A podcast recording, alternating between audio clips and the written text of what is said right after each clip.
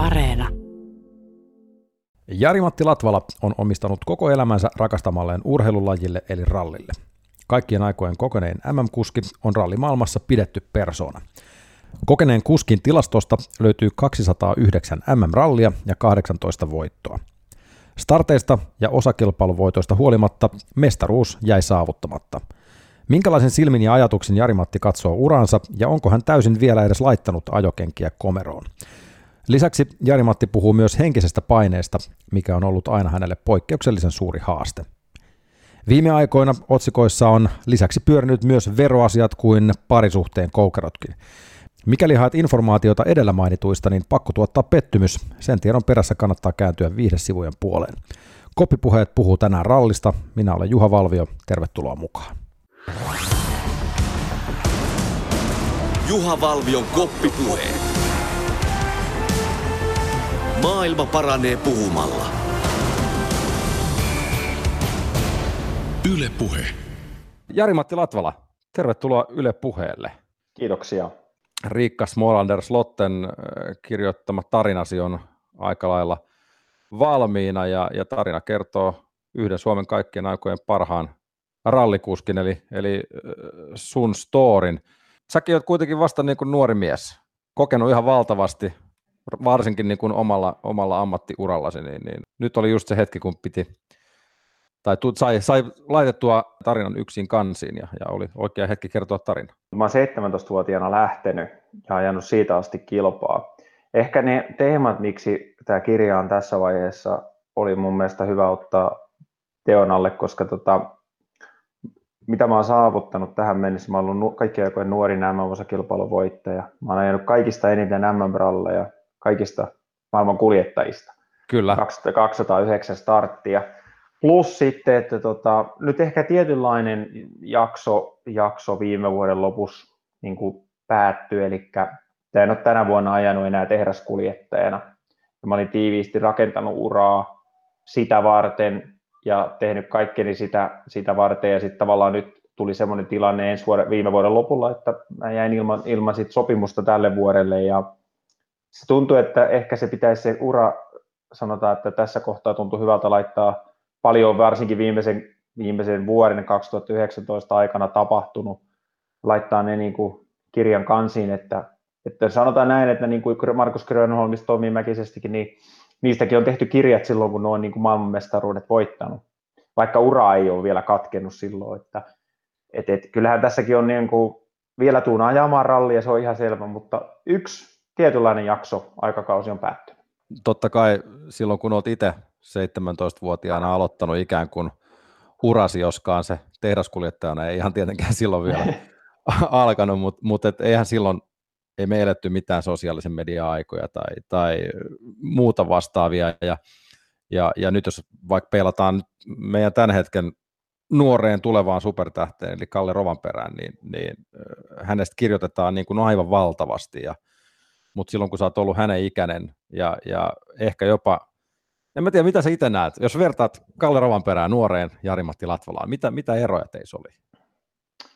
No sanotaan, että silloin siihen aikaan, kun mä lähdin tekemään uraa, niin silloin ei, ei ollut mahdollista ajaa Suomessa muuta kuin rallisprinttejä, tämmöisiä pienimuotoisia kilpailuja, jotka ajetaan 2-6 kilometriä niin kuin, ää, pitkillä erikoiskokeilla, joka on suljetulla alueella ja ajetaan vaan yksi ihminen siellä autossa, siellä ei ole kartalukia. Että se reitti tutustettiin niin kuin, ö, kävelemällä tai polkupyörällä. Ja sanotaan, että Kallen kohdalla ero on ollut se, että hän on päässyt ajamaan niin kuin jo rallia. Onko hän sitten ajanut jo, mitä hän on ollut? Hän on ollut varmaan alle 15, kun hän aloitti siellä ajamaan siellä tuolla Baltian maissa. Ja me aikanaan silloin yritettiin hakea lisenssiä, että olisi päässyt ajaa Virossa 16 vanhana, mutta me ei saatu sitä. Ja silloin oikeastaan ainut vaihtoehto oli, että jos halusi päästä ajamaan aikaisemmin, niin oli lähteä Englantiin 17-vuotiaana ajamaan ajokorttia. Että se oli Englanti ja Portugali oli ainoat Euroopan maat, Euroopan unionin maat siihen aikaan, missä sai sen ajokortti ajaa aikaisemmin. Se oli yksi tekijä, että, että Kalle on päässyt vähän on päässyt aikaisemmin kuin minä.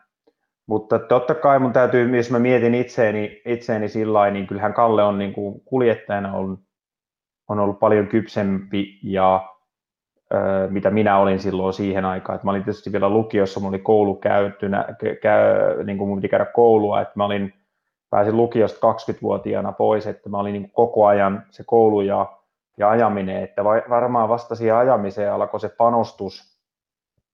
Sitten kun mä olin koulun jälkeen ollut armeija, tuli armeijasta pois 06, niin tota, oikeastaan siinä kohtaa vasta päästiin niin kuin ensimmäisen kerran niin kuin laittaa kaikki peliin sitten Kyllä. siihen ajamiseen. Et siinä on Kyllä. ehkä ne erot, erot ollut, että niin kuin Kalle, Kalle, Kallen kanssa, että, että Kalle on ehkä niin kuin nuorempana päässyt ja ottaa enemmän, enemmän otetta siihen ajamiseen, mutta niin kuin mä sanoin, niin en mä ollut kyllä yhtä kypsä kuin Kalle, Kalle on ollut. Onko tämä niin kuin 20 vuoden sykli, kun meiltä tulee ikään kuin superlahjakas kuski? Jotenkin, en mä tiedä, siinä välissä ei, niin kuin, ei siinä ole ollut ketään tällaista niin kuin the chosen one ja siinä välissä, teidän välissä, että No joo, sanotaan, se kertoo, jos... kertoo siitä raadollisuudesta, miten vaikeaa sinne huipulle on päästä. Sitä mä niin ehkä ajan takaa. Kyllä, oot ihan oikeassa, että, että kyllä se vähän niin kuin rallissakin on sama, että, että ralli on se vähän niin kuin jääkiekon NHL, että, että, että, että, että sinne on, niin kuin, ei sinne, sinne on vaikea päästä ja kaikki sinne ei päästä. Täytyy olla kiitollinen ja onnellinen siitä, että sinne on päässyt ja on päässyt ajamaan. Että, mutta joo, ei, ei siinä niin kuin välissä niin nuoria ole muita ollut kuin, kuin, kuin mitä mä oon lähtenyt. Kalle on niin kuin kyllä sitten oikeastaan mun jälkeen se seuraava. Että jos mietitään aikaa ennen, ennen mua, niin tota, kuljettaja Markus Grönholm. Markus oli aloittanut nuorena, mutta pääsi huipulle vasta kolmikymppisenä. Mäkisen Tommi oli kanssa aloittanut uran, uran nuorena, mutta pääsi kans huipulle about kolmikymppisenä.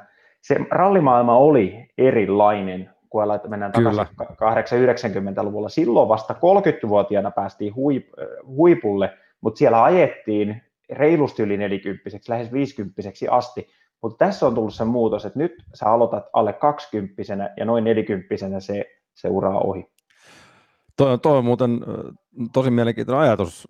Ehkä varsinkin ne, ne jotka niin autourheilu tiivisesti seuraa, niin ei ehkä sitäkään ihan sillä tavalla mieleen.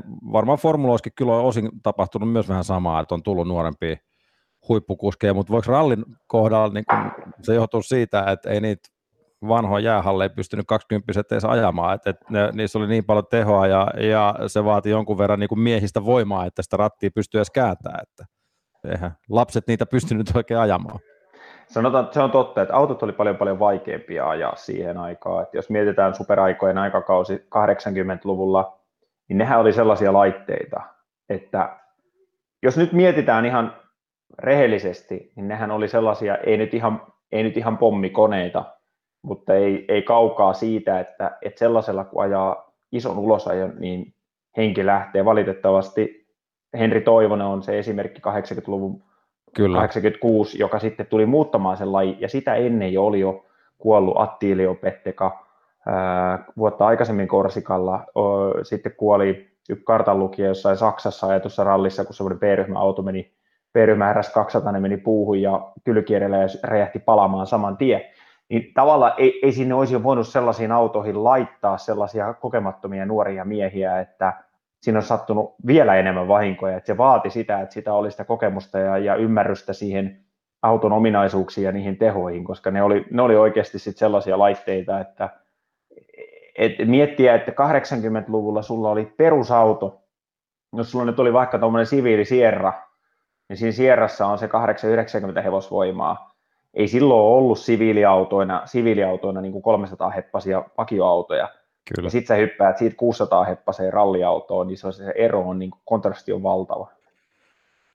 Oliko se just muutama vuosi takaperin, kun, kun ennen, ennen Jyväskylän ralleja oli Helsingissä järjestetty tämmöinen katu, katukilpailu tai tämmöinen näytöstyyppinen, missä vähän vedettiin rinkulaa ja ajettiin nopeita siinä Helsingin Hietalän rannassa, niin siinä oli just muistaakseni tämä Audi, oliko se B-ryhmä Audi, Audi mukana siinä. Ja mä muistan, kun se sitä siinä, kuka sitä ajo, mä nyt ihan tarkkaan. Kankkusen Juhasta Kank, Kankkunen siinä oli ratissa jo, niin se niin näytti siltä, että se lähtee keulimaan, kun se lähtee siitä viivalta. Et, et, ei nyt ihan, mutta kirja, sit kun vertaa sitä tämän päivän VRC-autoon, niin, niin se näytti just niin kuin kontrasti oli niin kuin tyyliin iso asuntovaunu vastaan pieni tehokas kananmuna. Se oli niin kuin no. jotenkin niin älytön. Niin kuin...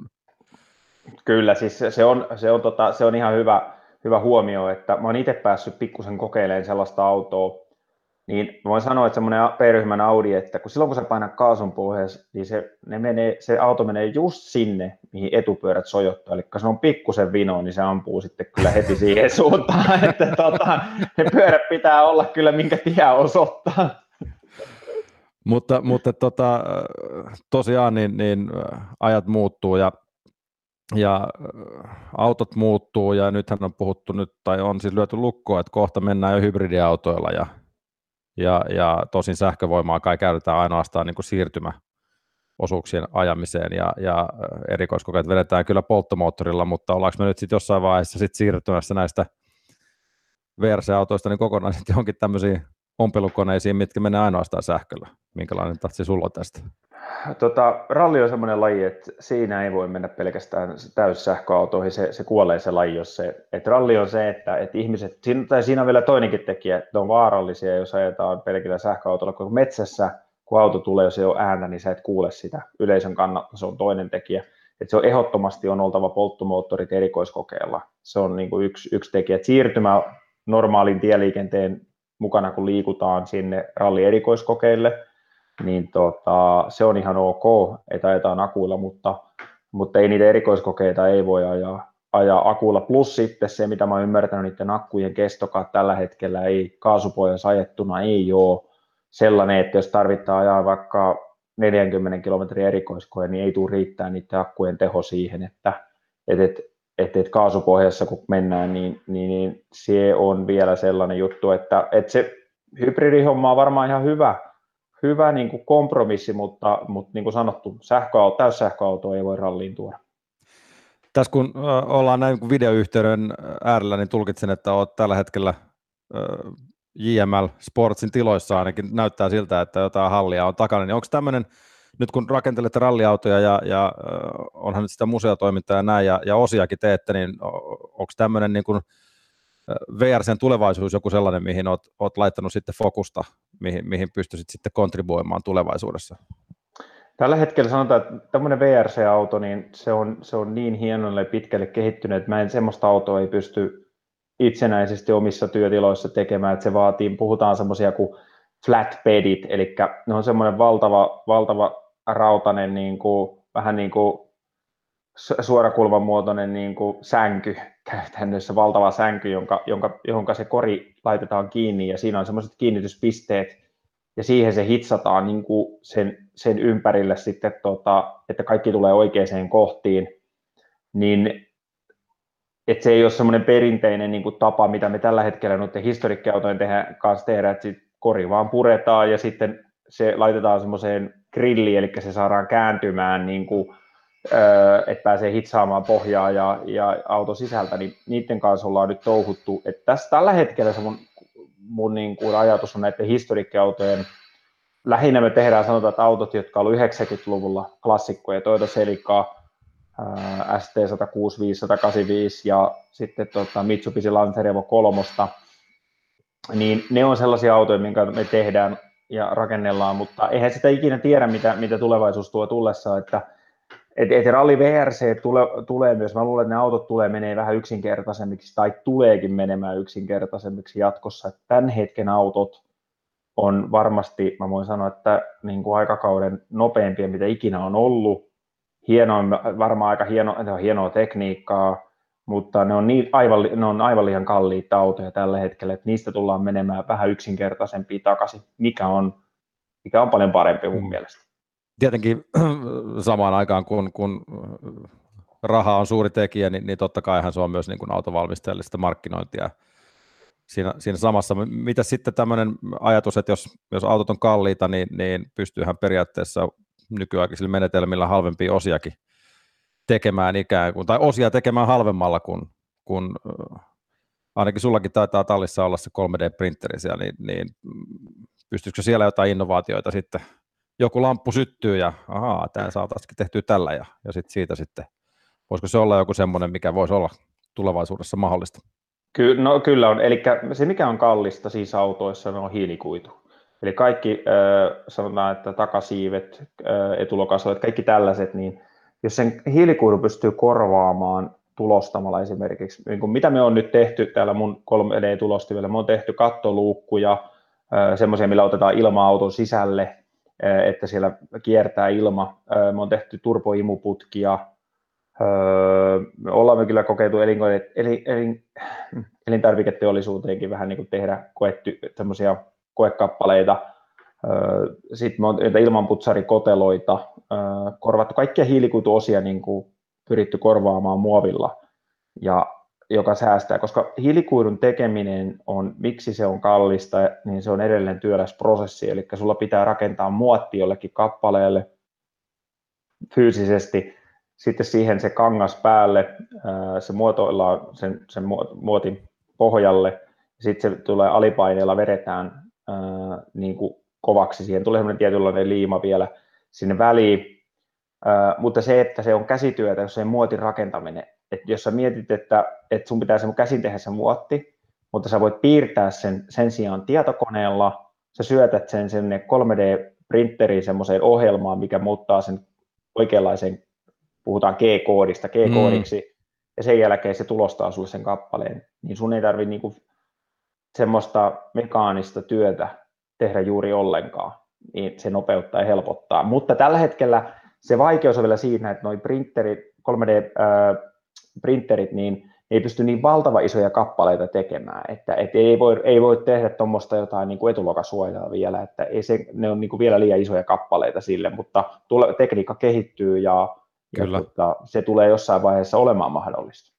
Kyllä varmaan jos ajatellaan, että, että minkä kokoisia vaikka kännykät on joskus ollut ja kuinka paljon niihin mahtuu kakkua tänä päivänä versus vaikkapa ihan pelkästään viisi vuotta takaperin, niin kyllä se melkein jo menee, menee niin kuin Mooren lain mukaan, että muutama vuosi pitää vielä odotella, niin sitten ehkä päästään tässäkin, tässäkin eteenpäin, mutta on kyllä, kyllä. mielenkiintoista, mielenkiintoista tuossa rallimaailmassa se, että se hiilikuitu on se kallein, kallein siinä, ja ne on myös ne ensimmäiset osat, mitkä menee rikki, kun sä ajat kiveen, että siinä menee ne logo. Kyllä, niin kuin, Ju, juuri niin näin. Täysin, täysin järjen, järjenvastainen ajatus, että kalleimmat osat paskaksi ensin näin niin kuin lainausmerkeissä, ja sitten Kyllä. Matka, matka jatkuu. Tota, äh, hei, kiinnostaa vielä, kun, kun luin jostain, että, että tai ensin nyt sitten täytyy kysyä, että, haaveilet sä vielä pääsystä M-sarjaa tehdaskuskina? No mä oon kirjassa, kirjassa kertonutkin sitä, että se mun tavoite oli ja se, ja se niin lopullinen unelma oli, olisi ollut voittaa se rallin maailmanmestaruus ja se on niin kuin kaikki tehty se eteen. Ja jossain vaiheessa siitä oli tosi vaikea luopua, niin kuin joskus 2016, kun jäin Volkkarilta työttömäksi ennen kuin sain Toyota-diilin, mutta se oli semmoinen, iski se masennus siihen kohtaan, koska mä en, tota, mä en voinut niin kuin, mä en voinut luopua siitä, että mä en voinut elää sitä ilman sitä ajatusta, että mä, mä voisin ajaa sitä maailmanmestaruudesta. Että se maailmanmestaruus oli niin kuin, että mun pitää voittaa se. Mä oon nyt viimein vihdoin pystynyt hyväksymään sen asian, että, että, että, että mä, pystyn, mä oon ihan pystyn elämään tätä elämää, vaikka ei musta tulisi rallimaailmanmestaria. Niin tota, sanotaan näin, että se, mua kiinnostaa se 22, ne uudet säännöt, että jos sattuisi käymään semmoinen mahdollisuus, että tässä tulisi niin kuin pääsisi mukaan vaikka tekniseen kehitykseen ja sitten pääsisi ajamaan, niin näillä hybridiautoilla, koska ne hybridiautot muutenkin, kun ne yksinkertaistetaan, niihin vähennetään varmaan, mitä mä ymmärrän, vähentyy hiilikuitu, niihin annetaan, tota, ne on jousituksia, joustomatkoja rajoitetaan, voimasiirto yksinkertaistetaan, ja ne autot on vähän, tulee vähän vaikeammiksi ajaa, ja mun auto, ajotyyli on aika brutaali, että mä oon aina ajanut semmoisella vanhan ajan rallityylillä, että, että mä käännän sitä autoa kulmaa ja kaasupohjaa, että mä en aja kauhean suoraviivasti, niin se voisi sopia niin kuin niille autoille, niin siksi olisi niin kuin vielä kiva kokeilla semmoinen, sanoin, että, että, että se yksi-kaksi vuotta olisi semmoinen, mikä olisi niin kuin vielä, vielä kiva kokeilla sitä ja nähdä nekin autot, että, että sillä lailla mä niin kuin se ajattelen. Mutta että, äh, mielenkiintoista tietää, että ovia ei ole ikään kuin suljettu ja, ja sillä tavalla jätetty sitä niin kuin kilpailua taakse, että vielä pieni niin kuin kilpailun halu siellä kytee, kytee kuitenkin. Mutta mut ammattiurheilijoilla on se sitten kilpailu mikä tahansa ja laitetaan numerolappu oveen tai rintaan, niin onhan selvää, että sitten sit ajetaan tosissaan. Ja, ja oli tosiaan sanomassa ennen sitä, että, että ilmeisesti siis on, on, onko tämä European Historic Sporting Rally Championship sitten Selikalla semmoinen, mikä kalenterissa on? No se on nyt ensi vuodelle ajateltu, että on toi, tämä hyvä, hyvä ystäväni entinen rallikuljettaja kans Juho Hänninen, niin mä oon sen kanssa nyt kurvailtunuita ja, ja, ja siitä puhuttiin sitten, että et, et sanottiin, Juho siitä mulle hienosti sanokin, että Jari Matti, että mieti, että se raha, mitä sä laitat yhteen MM-sarjaa ja VRClle, niin mä jätän puolitoista kautta sitä historikin EM-sarjaa, että, tota, että sä voit miettiä sitä siltä puolelta, että jos sä haluat ajaa, että kannattaako sitä omaa rahaa laittaa, niin et, et, kun ralli on kuitenkin ollut niin osa, iso osa aina mun elämää, että en mä sitä, en mä sitä pysty lopettamaan, sanotaan näin, se on tietynlainen sairaus, mikä on iskenyt, ei siitä pääse irti, niin se on niin kuin pidetty niin semmoisena ajatuksena, että sitä voisi niin kuin ajaa ensi vuonna. Öö, jos ajaisi VRCllä, haluaisi antaa näyttöjä vuodelle 22, niin se olisi varmaan sitten se kotoinen nesteralli on se, niin kuin mihinkä sitten sen satsauksen voisi tehdä VRC-auton kanssa, mutta tota, niin, nämä on tämmöisiä niin kuin vielä vähän auki olevia asioita, Kyllä. että, et, et, mut ni, niihin nyt sitten katsotaan, että siinä olisi niinku niitä vaihtoehtoja, että et, et, mua kiinnostaa se historiikin EM-sarja, kun niissä on se, mikä, mikä rallissa on niinku ollut ehkä mulle, sanotaan, että mikä on niinku, se on muuttunut se laji niin paljon sen markkinoinnin ympäri, että se on tosi tiivis se aikataulu nykyään. Koko ajan mennään haastattelusta nimikirjoitustilaisuuteen, mennään valokuviin. Se on kaikki sen, niin kuin sen se, mitä ei tapahdu sen, tapahtuu sen ajamisen ulkopuolella, niin se on niin tavallaan hektistä se elämä, että tekisi mieli ajaa se Euroopan historiikkiralli EM-sarja, koska tota, siellä on se, ei tarvitse tehdä niin kuin sitä markkinointityötä, että saat keskittyä siihen ajamiseen, se on vaan sitä kilpailemista. Menisikö tuota, niin ymmärrän siis täysin tuon, että, että siinä niin kuin ikään kuin keskitytään olennaiseen, jos kuskin näkökulmasta katsotaan, ja, ja tämä on niin, kuin, niin sen niin kuin täydellisessä maailmassahan pitäisikin pitäisikin kai olla, mutta kun me toimittajat, me häiritään teitä ja, ja tarvitaan teidän mielipiteitä asioihin, niin se, se, se tulee siinä työnkuvan, työnkuvan mukana. Mutta mut me, jos menette sinne, niin, niin mun, mun muistikuvissa siitä Selika GT4 on, on, on ne, se valkoinen Selika ja Castrolin teipit, ja varmaan juontaa vähän juurensa myös videopeleihin, koska sieltä ne niin kuin meille sitten lopulta, lopulta myytiin myös aikanaan, kun, kun Colin McRae rallit tuli silloin joskus pleikkareille ja, pleikkareille ja näille, että on, onko tämä, minkälainen se teidän niin ulkonäöltä? Kaikki tietää, silloin siihen aikaan siis ralliautot oli myös kaduilla, mutta ei saman tehoisia. Nykyään ei noit näe noita tuommoisia VRC-autoja ollenkaan. Että silloin kun oli Audi Quattro, niin se oli parkissa tuossa marketin pihassa ja oli selikaa. Ja muista vielä kaveri Fajallakin oli semmoinen selika, ja se oli perhana hieno auto silloin aikanaan. Ja Subaru Impresoita näkyy niin kuin edelleen. Ja... Kyllä, pitää paikkansa. Siis se, mikä mulla myös näissä historiikkiautoissa, miksi mä teen niiden kanssa touhua, niin just tullaan siihen tilanteeseen, että 90-luvulla puhutaan, 80-90-luvulla, niin kun ajettiin niin sanottu A-ryhmä, niin se A-ryhmän auto piti perustua vakio, vakio nelivetoseen autoon. Mm, tai sitten saattoi olla myös takavetoinen alku, alkuun, ne oli takavetosia sierroja, mutta ei niillä sitten, ja pemareita, mutta nelivetosille ei niillä tahtonut sitten pärjätä soralla. Niin sen just se, että tota, sellainen auto ei saanut ulkoisesti, sitä ei saanut muuttaa, niin sulla saattoi olla ihan samannäköinen auto siviiliautona kautta ralliautona, ero vaan se, että se tekniikka on muutettu siihen ralliautoon, niin se, millä mä oon nyt ajanut kilpaa itse, on tämä Toyota Celica ST165, eli se on ensimmäisiä niitä selikoja, mitä on tullut 88 vuonna, ne oli semmoinen, puhutaan sam, vähän niin kuin sammakon näköinen, kääntyvät lamput eteen ylös, ja sitten siitä seuraava malli on sitten, niin puhutaan Saintsi-mallista, eli 185, se muuttui pyöreämmäksi. Kyllä. Ja siinä on edelleen ne kääntyvät lamput ylöspäin. Ja sitten oli se kolmas malli, joka oli se semmoinen, jo sitten kahdella lampulla, mutta ei ollut enää niin kuin kääntyviä lamppuja, niin ne tuli sit, se tuli niin kuin 94, että 185 tuli 92. Niitä, niillä, niillä nyt sanotaan, että sillä ei sillä 92 ei pääse siihen sarjaan, Eli se menee niin, että Euroopan historiikin EM-sarjassa käytännössä autoja aika, rallin alkuaikakaudelta, noin sanotaan, että 60-luvulta, 60-luvun alusta vuoteen 90. Eli se on Joo. se 30 vuoden, vuoden niin kuin, ä, aikajakso, miltä niitä autoja on, mutta sä et vielä pääse uudemmilla kuin 90, mutta periaatteessa kun aikaa mennään eteenpäin, niin tota, sitten sinne aina nostetaan niin kuin sitten sitä ikä ja, ikää, että, että sanotaan, että se pidetään se 30 vuotta, niin kuin pyritään pitämään niin kuin rajana, eli että jos 30 vuotta vanhalla autolla pääsee mukaan. Eli sanotaan, että joskus kahden vuoden päästä voisi olla mahdollista, että tuommoisella Sainz-selikalla niin sanotusti pääsisi mukaan. Juha Valvion koppipuheet. Palataan tähän sun uraan.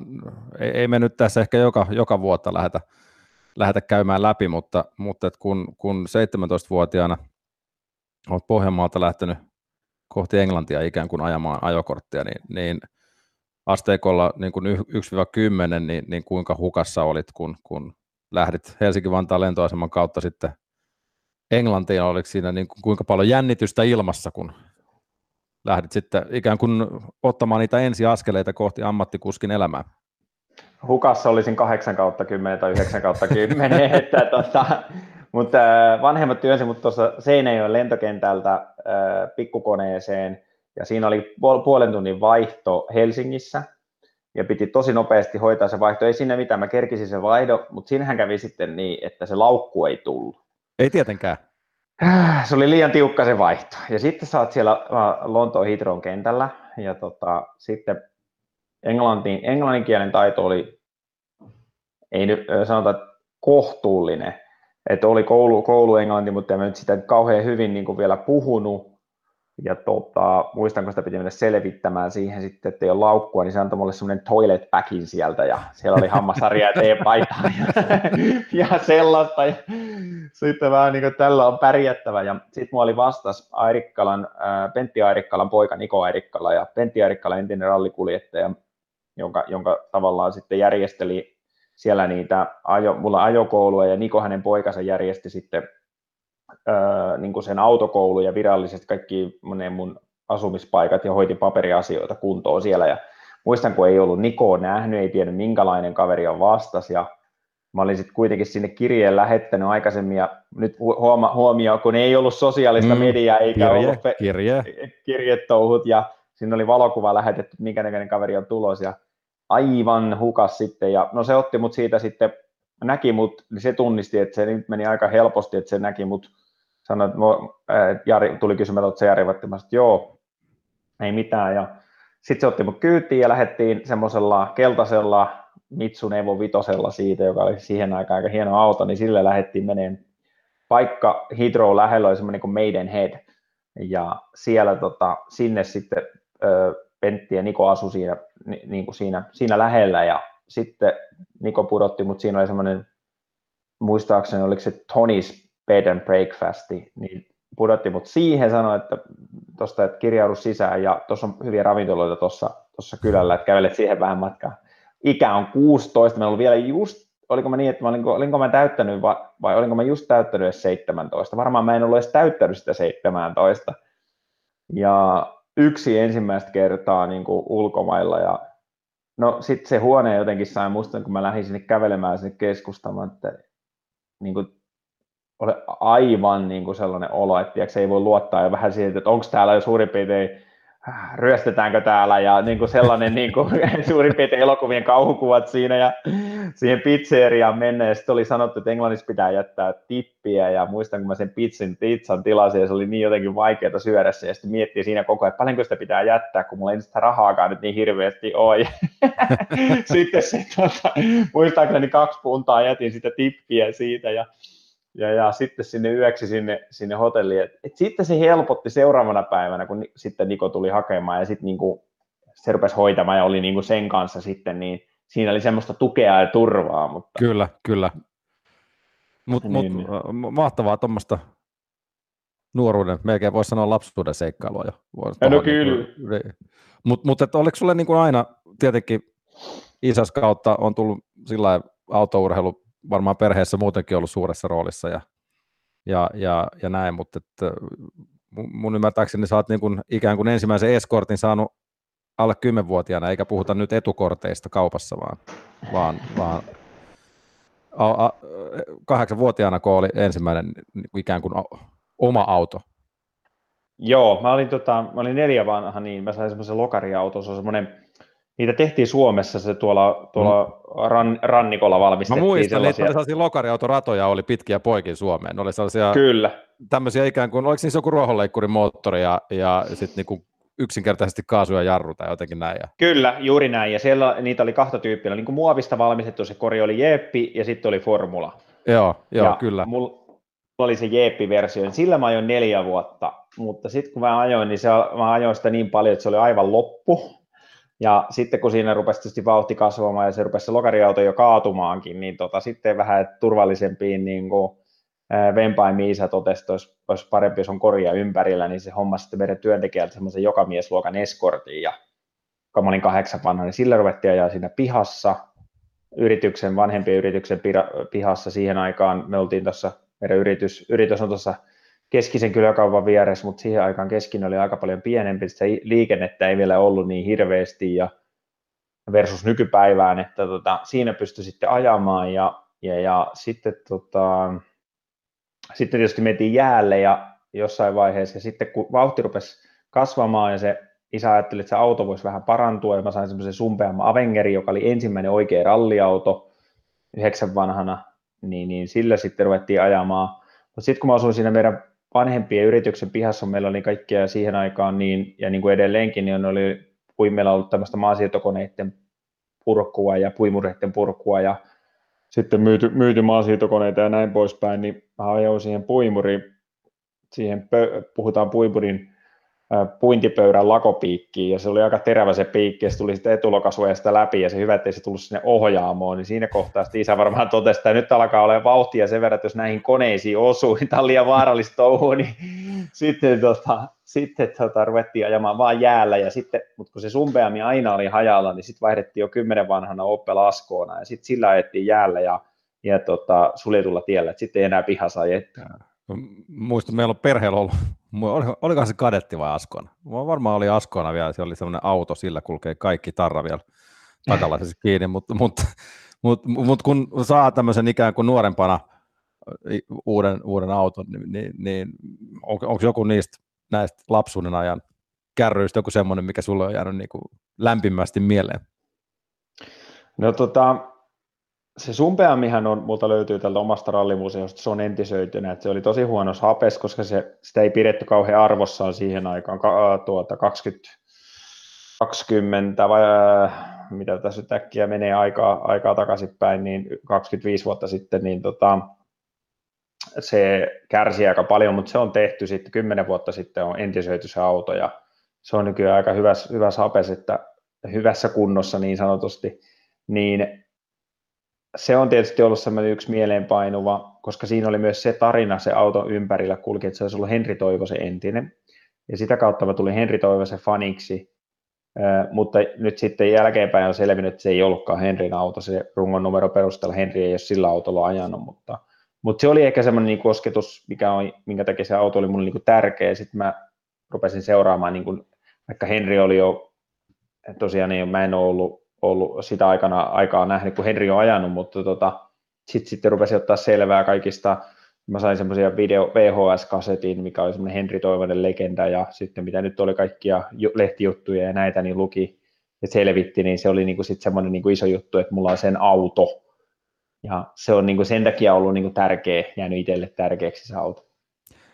No tietysti Henri Toivosen tarina, me, me kaikki sen tiedämme nyt, kun sitten myöhemmin, kun susta tuli sitten ralliautoilija, niin oletko tästä vaihtanut ajatuksia sitten Henrin veljen kanssa, joka aika usein muun muassa Jyväskylässäkin, tai ehkä mun mielestä ainahan hän siellä on. Että. Kyllä, me on Harrin, Harrin kanssa olla itse asiassa ihan hyviä, hyviä, hyviä, olla hyviä ystäviäkin, ja, ja, ja on, ollut, on ollut siis sitä kautta ollut mahtavaa, että tota, kun mä olen oppinut tuntemaan Harria, ja silloin kun mä voitin ensimmäisen MM-rallin Ruotsissa – 2008 ja musta tuli kaikkien aikojen nuorin osakilpailuvoittaja, niin silloinhan mä rikoin Henri Toivosen ennätyksen. Hän oli ollut 24-vuotias, kun mä voitin 22-vuotiaana, niin silloin siitä sitten sen, sen suorituksen jälkeen, niin mä sain Henriltä, eh, sorry, anteeksi Harrilta ja Henrin ja Harrin äitiltä Ullalta, niin he antoi mulle Henrin niin kuin, ää, vanhoja ajopuvun, Lansian ajopuvun, Rotmansi Porschen Rotmansin takiin, mä sain kypärän. Ne oli mulle isoja isoja juttuja, mitkä on täällä mun museossa nykypäivänä. Että tota, Joo, oli sanomaskin, että eittämättä varmasti tallessa edelleen. Joo, kyllä, todellakin, että se oli, se oli iso juttu ja, ja kyllä Harrin kanssa oltu hyvissä, niin kuin silloin ollaan niin kuin tekemisissä aika usein, useinkin, että tota, oltiin jossain tuossa keväällä. Keväällä käytiin silloin yhdessä syömäskin, mutta sitä koronaa on vähän vaikuttanut siinä, että on tullut vähän vähemmän, vähemmän nähtyä kavereita niin sanotusti. Ää, se on kyllä jo, niin kuin on saatu lukea sunkin kohdalla, niin, niin korona sekoitti sitten pakan ihan totaalisesti, mutta kehen se ei ole vaikuttanut, ei sitä varmaan mm. tässä tarvitse sillä tavalla erikseen, erikseen äh, alleviivata, mutta, mutta sitten kun, äh, jos mennään sitten asioissa äh, siinä mielessä eteenpäin, niin, niin ketä, ketä muita kuskeja sulle, sulle oli Henri Toivosen lisäksi sellaisia, ketä, ketä ihailit? Monesti kun kuskelta kysytään mielipidettä parhaastakin, niin, niin vastaus tulee hyvinkin nopeasti, ja käsittääkseni sun kohdalla se on Sebastian Lööv, joka on kaikkien aikojen kuski, mutta, mutta, mutta ketä muita ihailit? Kankkusen Juha oli mun sitten nuoruudessa, että Juha, Juha oli niin kuin sit, kun on tämmöinen 90-luvun lapsi, niin tota, Juha oli silloin huipulla, että justiin ajoi niillä Toyotilla ja Selikoilla ja mm. voitti, voitti maailmanmestaruuden ja, ja tota, et se oli mitä, mikä niin kuin oli semmoinen semmoinen niin kuin, oli, oli kyllä niin kuin seurasi aika, aika tarkasti sitä Juhan, Juhan ajamista ja uraa, että tota, ää, silloin siihen, siihen aikaan. No yksi sitten suurista myös, joka on varmaan ehkä jollain tavalla sun uraankin vaikuttanut, on varmaan niin kuin Markus Grönholm, joka eikö se aika lailla lopettanut silloin, kun sait sitten tehdä sopimuksen 2007, niin, niin voisi kuvitella ainakin, että kun, kun ura on rakennettu sieltä Englannista 16-vuotiaasta lähtien, ja, ja siinä on varmaan jotain tavoitteellisuutta ollut, niin sitten kun sen tehdä sopimuksen lopulta 2007 saa, niin kyllähän sen täytyy sitten olla unelmien täyttymys. On, siis se oli mahtava. Mulla oli 2007 oli ensimmäinen vuosi, kun mä tein ajoin koko MM-sarja. Mä ajoin silloin Fordin kakkostiivissä Ford Stobart Motorsportin kanssa, ja tota, ää, silloin Markus ajoi sen viimeisen vuoden tehdaskuljettajana, mutta kuitenkin pääsi oltiin samoissa kisoissa, oltiin nuotituksissa, ravintoloissa, hotelleissa sama, samoissa, niin pääsi paljon juttelemaan Markuksen kanssa. Se oli, niin kuin, se oli kyllä hienoa aikaa, mä voin sanoa, että oli tosi upeaa seurata Markuksen, sitä Markuksen uraa silloin, ja tota, sitten hänen mentaalivalmentaja Christopher Treyer auttoi mua, että, että mun pitää tavallaan olla kiitollinen Markukselta, että Markus kun lopetti 07 vuoden lopussa, niin se avasi sen paikan mulle 08 sitten, että mä pääsin sinne Fordin tehdastiimiä ajamaan, että, tota, että se oli semmoinen, se oli, se oli iso hetki siihen aikaan ja, ja, ja eihän se, että sitten miettii, että 08 vuoden lopulla tuli tämä niin sanotusti taantuma ja silloin ajettiin 08 vielä neljän tiimin, tiimin kanssa ja tota, sitten tota 09 se tippui kahteen tiimiin. Ja mulla olisi ollut 08 vuodena, me oltiin saatu Suparulta myös tarjous ja muistan, kun manageri Timo Joukki sanoi mulle, että hän ei anna, hän ei anna sitä itselleen ikinä anteeksi, jos me tämä Subarun sopimus tehdään, ja sä jäät jossain sitten jäät työttömäksi, koska Hirvosen Mikon kanssa oli käynyt näin. Ja tota, no niin, tota, ei sitä tehty, vaikka se olisi ollut parempi, niin kuin, parempi tarjous ehkä niin kuin, äh, rahallisesti, mutta ei otettu, ei otettu sitä, vaan pysyttiin siinä Fordin sopimuksessa, ja voi sanoa, että kyllä se oli Timo viisautta ja erittäin, erittäin tärkeä hyvä ratkaisu siinä kohtaa, koska Subaru jätti sitten ralli MM-sarjan 08 vuoden lopulla, että se olisi ihan yhden vuoden sopimukseksi. Mm. Ja sitten kun oli kaksi tiimiä, oli Ford ja Citroen, niin ei sinne olisi vaan sitten enää ollut niin kuin sinne pääsyä, että se oli niin vaikea, vaikea oikeastaan jakso siinä, että, tota, että tiimejä oli vähän ja paikkoja tosi niukasti. Mutta et, nyt kun mainitsit Timo Jouhkin nimen, niin, niin kun hän aikanaan sut, ja myös muuten Mikko Hirvosenkin siipiensä alle on ottanut, niin, niin on sillä ollut kyllä valtava merkitys sitten lopulta, mihin sun ura on sitten edennyt. On jo, eihän se ilman Timo olisi, olisi pystytty. Et meillä tietysti oli, oli isä on ajanut rallia ja, ja vanhemmat tietysti laitti, laittoi kaikki peli, että et, et se alku oli tosi tärkeä, mutta, mutta vaikea olisi ollut, todella vaikea olisi lähteä ollut päästä aivan, aivan, aivan sinne huipulle, jos ei, sitä, jos ei olisi Timo ollut, että kyllä sitä rahaa vaan niin paljon menee tuohon, tuohon piti sijoittaa siihen alkuvaiheeseen ja sitten tavallaan se pitkäjänteisyys, että kun se mikä on niin kuin paha asia on, on näissä ralleissa ja siinä, että, että, että kun niin kuin tiedetään, niin monilla on intoa lähteä siihen ja on yhteistyökumppanit on intoa heti alkuun, ja, mutta sitten kun tulee se päivä, että se meneekin ne vehkeet puskaa ja särkyy ja se vaan sitten siinä monella saattaa olla, että se loppuu siihen. mutta se tavallaan sitten, että sulla on semmoinen takana, jolla on pitkäjänteisyyttä ja budjettia laittaa, että se homma jatkuu, niin, niin kyllä se Timo on niin kuin siinä kohtaa, niin ei, ei, ei, niitä ole muita tässä, tässä maailmassa, jotka on ollut, niin kuin, jolla on ollut, ollut semmoista pitkäjänteisyyttä tehdä sitä, sitä työtä eteenpäin, mitä Timolla on ollut. Mm.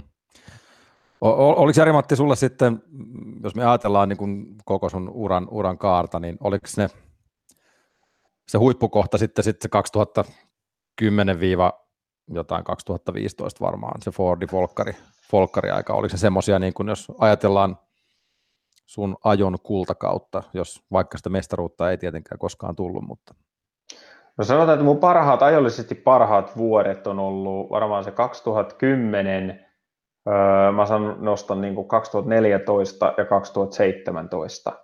Et ne on, et, et, et oikeastaan siitä kympistä sinne 17, niin, niin, niin silloin mä olin, niin kuin, että 16 voi laskea pois, silloin mä en ollut oikein iskussa se 16 vuosi.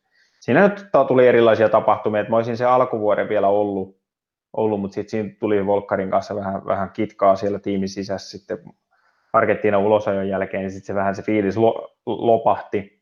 Ja tota, mutta kyllä se siinä siihen väliin osuu, että 17 mä olin, olin niin kuin hyvä siskus. Meillä oli, meillä oli siis, Toyota oli uusi, uusi oti uutena tiiminä MM-sarjassa. Me tiedettiin, että meillä saattaa tulla niin kuin kaikenlaisia asioita, mitä me joudutaan oppimaan, ja, mutta se lähti niin valtavan hienosti se vuosi käyntiin, että Montes toinen ja Ruotsin voitto, mutta sitten oltiin Meksikossa kuudes teknisten ongelmien kanssa. Sitten taidettiin olla vielä silti, vaikka oli vähän pieniä ongelmia. Argentiinassa oltiin viides. Niin sitten tavallaan, ja sitten oltiin Sardiniassa kolmas. mä ajattelin, että ja niin kuin, ne tulokset oli niin kuin hyviä, että mä ajattelin, että tässä tämä homma, niin kuin, että me saadaan niin kuin pysymään tämä, että tässä on niin kuin osat, isot mahikset, mutta sitten meille rupesi iskeä niin paho, tuli semmoisia niin teknisiä ongelmia, jotka sitten söi sen kauden, eli Jyväskylässä johtoasemasta meni toi moottorin ohjausyksikkö hajos. Puolassa olin kolmantena, mutta voittotaistelus kiinni, niin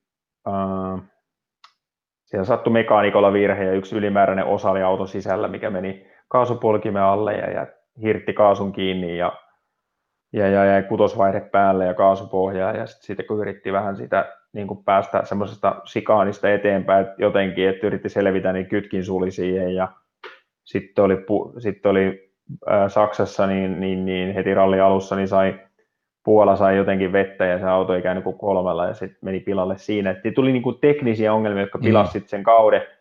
Mutta ennen sitä mulla oli 14 vuosi, mä olisin silloin voinut voittaa maailmanmestaruuden, jos mä en olisi sitä, mä en olisi hölmöillyt, että mä en niin kuin vaan pystynyt pitämään päätä kasassa, että et, et, et mä, nä, se, se kaatu, sulla on 14, mutta te, 17 mm. tekniset ongelmat. Juha Valvion koppipuheet. Vähän jo sivusitkin itse asiassa tota, että, että sait apua muun muassa Markus Grönholmin henkiseltä valmentaa, mutta kerro vähän siitä henkisestä paineesta, mitä sä oot urallas saanut osaksesi paljon kokea, onko se ollut niin kuin enemmän itse luomaa sun omia taitoja niin kuin niiden perusteella vai onko se muiden sua kohtaan asettamaa ja, ja miten sitä olet sitten niin oppinut käsittelemään?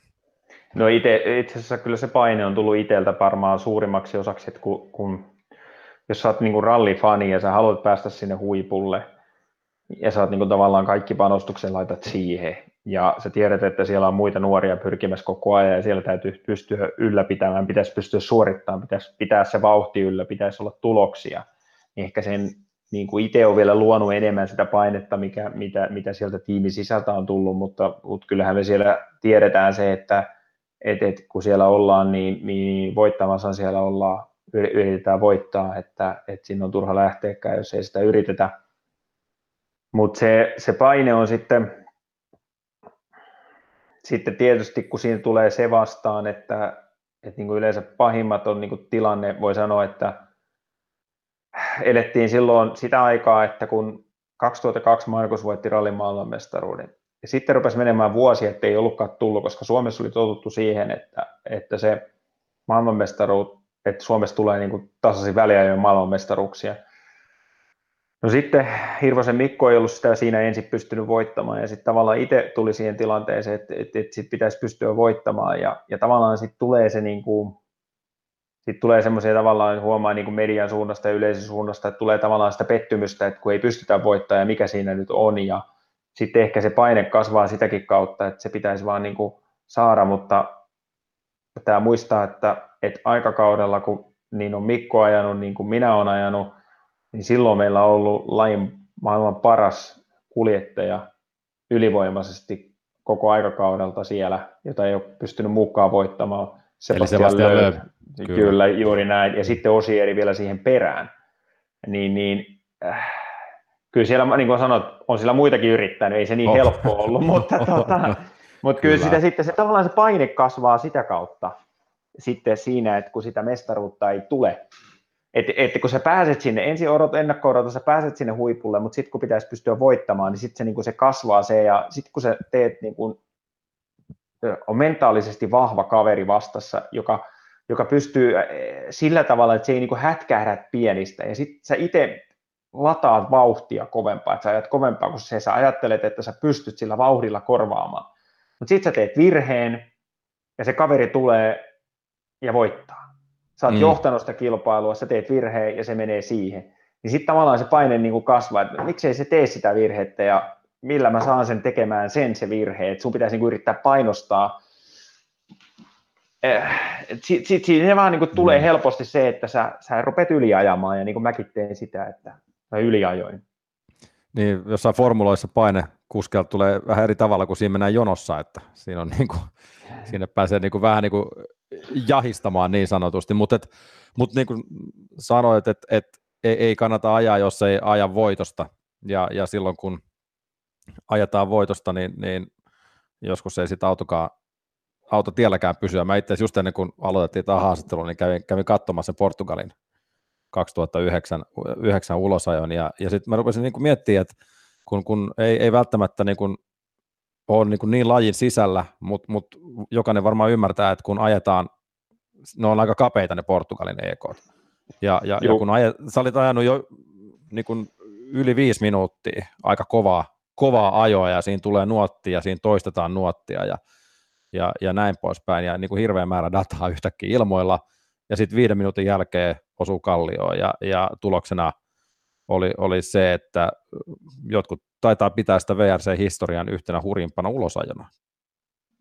Mutta te pyöritte siis katon kautta ympäri, se kesti yli 20 sekuntia varmaan se, se pyöriminen ennen kuin se auto pysähtyi, niin, niin ei, mä menen vähän niin kuin kylmät väreet itse, kun mä ajattelen, että kuinka paljon siinä pelottaisi omalla kohdalla, kun totta kai teillä on turvakaaret ja te olette niin kuin liimattuna niihin penkkeihin ja näin, mutta, mutta se on varmaan ollut hurja kokemus. No yleensähän se tuommoinen ulosajo, niin se kaikki tapahtuu tosi nopeasti, että sä et kerkeä niin kuin oikein, niin kuin, sä kerkeät reagoimaan, mutta sä et kerkeä mitä ajattelemaan, kun se tilanne on jo ohi. Mutta tässä tapauksessa, tässä ulosajossa on se ollut sen takia, voin sanoakin, että se on niin kuin, sen takia ollut, oli niin kuin pelottava kokemus, että silloin kun se siitä meni, ei se ensimmäinen kaato ollut, kun se meni siihen kallioon ja sitten kaiteen ylitte pyörähti, niin se ei ollut vielä niin raju, mutta kun muistan, kun se niin kuin ekan kerran kaatu ja se vähän niin kuin pysähtyi, niin mä ajattelin, no tietysti voi, voi, voi helkkari, että se nyt, mm. tuota, nyt meni ulos, mutta sitten se lähteekin pyörimään uudestaan, se lähtee ja sitten se vauhti kiihtyy. Ja se, se meni lopulta 17 kertaa ja se pysähtyi puuhun. Onneksi siellä oli se puu, koska se olisi voinut mennä vieläkin pidemmälle. Ja se, mikä siinä on niin kuin pahinta, oli se, että, että kun sä oot siellä auton sisällä, niin turvakaaret rupesi tulemaan alas ja se näkee, että ne tulee sun päätä kohti, niin se, se ajatus siellä sisällä, kun sä, se tuntuu pitkältä se aika, kun se pyörii, niin se tuntuu siltä, että se, ne kaaret murskaastut. Se oli niin kuin se, se pahin, pahin kokemus nähdä, kun sä näet sen itse sen tilanteen. Mm. Mutta teille ei käynyt kuinkaan, siis te nousitte autosta ulos liki ilman naarmuja. Joo, siis mulla vähän, mä taisin vähän jalkaa osua vähän jotain, että se oli vähän kipeä pari päivää, ei mitään se vakavempaa. Mutta sanotaan näin, että enemmän me oltiin huolissamme, ne kaverit, jotka kuvasivat sen videon, oli suomalaisia, kun ne juoksi sinne niiden sortsit jalas niiden pensaiden läpi, niin niiden jalat oli aivan verillä ja ne oli raapinut sitten tota, niin, ne auki ne jalat, niin mä enemmän ne olin huolissani niistä, ne tarvii sen ambulanssin kuin me Miikan kanssa. ne, mutta totta kai varmasti sitten kun on itse puikoissa ja ja, ja on ikään kuin vastuussa myös kartturista, eli Miikka Anttilassakin tässä tapauksessa, niin sekin tuo vähän mukavaa lisämaustetta siihen, kun, kun kysyy, mm. että, onko kaveri kunnossa ja, ja, ja odottaa, että minkälainen vastaus sieltä tulee sitten. No joo, voin sanoa, että silloin muistan, kun se auto pysähtyi, niin se ensimmäinen mä kysyin Miikalta, että onko kaikki kunnossa. Se oli, se oli helpottava tieto, että et, et tiesi, että tota, niin kuin Miikka sanoi sen, että tota, ääni kuuluu ja ensimmäinen, mitä Miikka totesi, että näin käy, kun pitää ralleja yrittää voittaa. mutta se on, niin se vaan. Niin, niin se vaan on, mutta mitä, mitä kuski nyt sitten tuollaista jälkeen sit ylipäänsä ajattelee? Ei tietenkään ole ainoa ulos eikä näin, mutta ja sitten kun näkee toki kun muut ajaa ulos kisoissa, niinkin on tapahtunut, ja, ja, ja, ja nämä jääkö ne niin kuin, miten niitä käsitellään? Jääkö ne kummittelemaan? Käydäänkö ne kartturinkaan läpi jälkeenpäin vai, vai miten se, miten se proseduuri no tos, menee? Tuossa oli paras terapia se, että heti pääsi itse ajamaan. Että, tota, että se ajaminen on niin se paras terapia, että ei jää mitään, niin kuin, ei, ei jää mitään pelkotiloja. Ja sitten jos tärkeää on se ymmärtää, että minkä takia se tapahtuu se virhe, että, että miksi se Portugalissa meni, niin siis sehän oli sen takia, että mulla oli aivan liian paljon asiaa nuoteissa ja mä en pysynyt niin kuin kartalla, että tota, missä mentiin. Ja sitten mä painoin vaan menen kaasupohjas nyppylä ylitte, kun vaikka mä en tiennyt, enää mä olin sekaisin nuoteissa ja en olisi ikinä saanut sitä tehdä, että sä menet kaasupohjas nypylle ja sitten tiedä, mitä sen takana on, koska se, niinhän siinä käy, että sitä vauhtia on liikaa, se matka ei millään riitä jarruttamaan sinne enää, kun se nousee sitten nypyltä, nypyltä jo vielä kevensi ilmaa.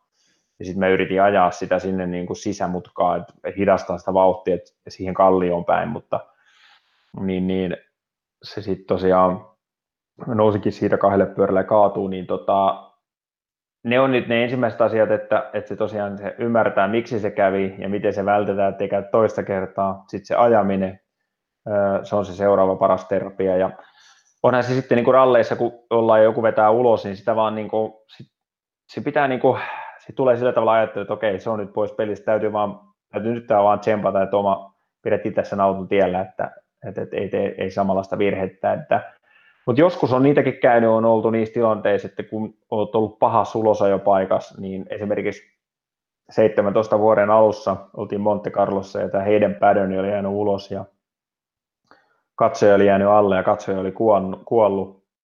Kun sä tulet siihen tilanteeseen, niin, niin, niin kilpailuaikana ja pysähdytään siihen ja silloin oli niin tullut noin punaiset liput oli noussut ylös, eli erikoiskoe keskeytetään, se tuli se tieto sinne auton sisälle, rupesi vilkkuun punaiset valot, mutta sitten meidät pysäytettiin siihen, niin esimerkiksi en halunnut mennä katsomaan sitä tilannetta mm. yleis- yleisöstä, ne sanoi heti, että se on, se on niin kuin kuollut, niin tota, en halunnut mennä sinne niin kuin katsomaan sitä, koska mä tiesin, että jos mä menen sitä katsomaan, se se jää päähän, niin se kilpailu on piha, pilalla, että sä et saa niin kuin siitä antaa sen ajatuksen niin kuin mennä, mennä tota niin, niin aivoihin, että sit se niin kuin, sit siitä ei tule sitä ajamisesta mitään.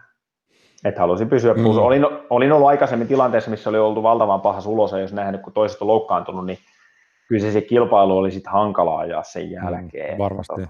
kyllä. Muista, taisi olla itse asiassa 2017, kun, oliko se Jyväskylässä, kun, kun äh, oliko se Bertelli, joka ajoksi se Ounin pohjalla pihalle vai kuinka, kuinka ja hänet sitten aika ilmeisesti, kun hänen sukunsa on tässä Pradan muotitalossa aika vahvasti kiinni, niin oliko niin, että sieltä oli sitten oma kone lennätetty Milanosta hakemaan poika pois kotiin, että hänen kisa, hänen kisa loppui siihen, että joskus se menee myös riippuen resursseista niin toisellakin tavalla, mutta, mutta toi, että, että puhuuko kuskit niin kuin keskenään sit mitään tämmöisestä ulosajoista sen kisan aikana, jos on sattunut jotain traagista, vai, vai annetaanko se, niin kuin, onko, se joku, onko siinä joku tämmöinen koodisto, miten pitää käyttäytyä, kun tapahtuu jotain vakavaa?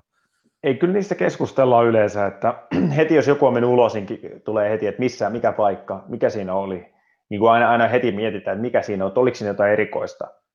Ja sitten kyllä se tieto yleensä siitä, että jos jotain pahaa niin on käynyt jotain, niin kyllä siitä heti niin kuin, kyllä, kyllä niin kuin kyllä se tieto menee niin kuin kuljettajan välillä, että siitä keskustellaan siitä asiasta, että että, että joo, ei, ei siinä ole niin kuin semmoista mitä, että ei, ei vaieta aiheesta niin sanotusti.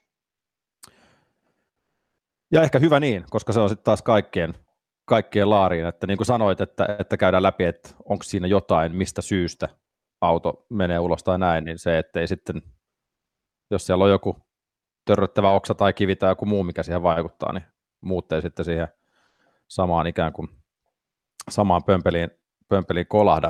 Jari-Matti Latvala, tosi paljon kiitoksia, että, että sut liikeni aikaa, aikaa tota, jutuille. Onnittelut totta kai myös, myös kirjasta.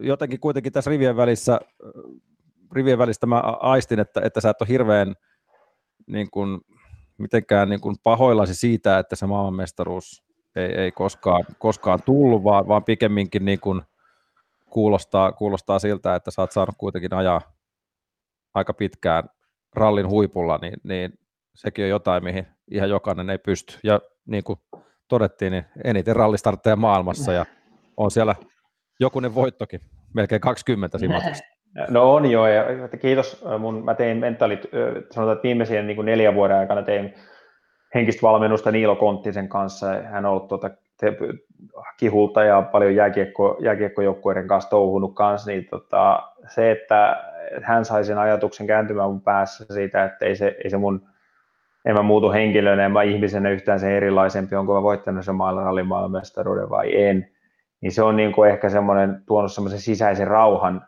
sitten, että sen asian on pystynyt hyväksymään. Ja pitää ajatella tosiaan niin, että, että onhan siellä, onhan se niin kuin ollut mahtava ura ja on saanut olla siinä etulyöntiasemassa versus, versus muihin, että on saanut ajaa siellä huipulla ja olla ää, ja nähdä ja kokea niin paljon asioita, että pitää olla myös kiitollinen siitä. Että, mutta ei, en mä nyt tietysti, en mä voi sitä sanoa, että eikö se harmita, että, että tuota, ei sitä ei ole voittanut, mutta, mutta sen asian kanssa pystyy elämään. Että se kyllä, on niin se kyllä. isoin asia. Yöunet ei, yöunia ei, ei, se ei ole vienyt ja, ja kuitenkin sitten taas kääntöpuolella niin kolme kotikisan voittoa Jyväskylässä ja näin, niin siihenkään ei ihan kuitenkaan joka kuski ole pystynyt, ainakaan toistaiseksi. No ei ole, että kyllä siellä on niinku sellaisia isoja asioita, asfalttiralli on pystynyt voittamaan ja paljon asioista, mistä olla niinku, saa olla iloinen, iloinen ja ylpeä. Ja, ja eikä sitä ikinä tiedä, vielä, vielä pääsisi jotain ralleja vähän joskus ajaa MM-tasolla, että onhan tuo Sebastian Löppikin 46-vuotiaana jo nyt podiumille tuolla Turkissa, niin, niin kyllä, vielä, kyllä. Voi, vielä voi pitää sitä ovea auki. Ja niin kuin puhuttiin, niin, niin aukihan, aukihan se on, eihän sitä kokonaan, kokonaan suljettu. Ja loput voi lukea kirjan kansista Jari-Matti Latula. Tosi paljon kiitoksia haastattelusta. Ei, kiitoksia. Juha Valvion koppipuhe. Maailma paranee puhumalla. Yle Puhe.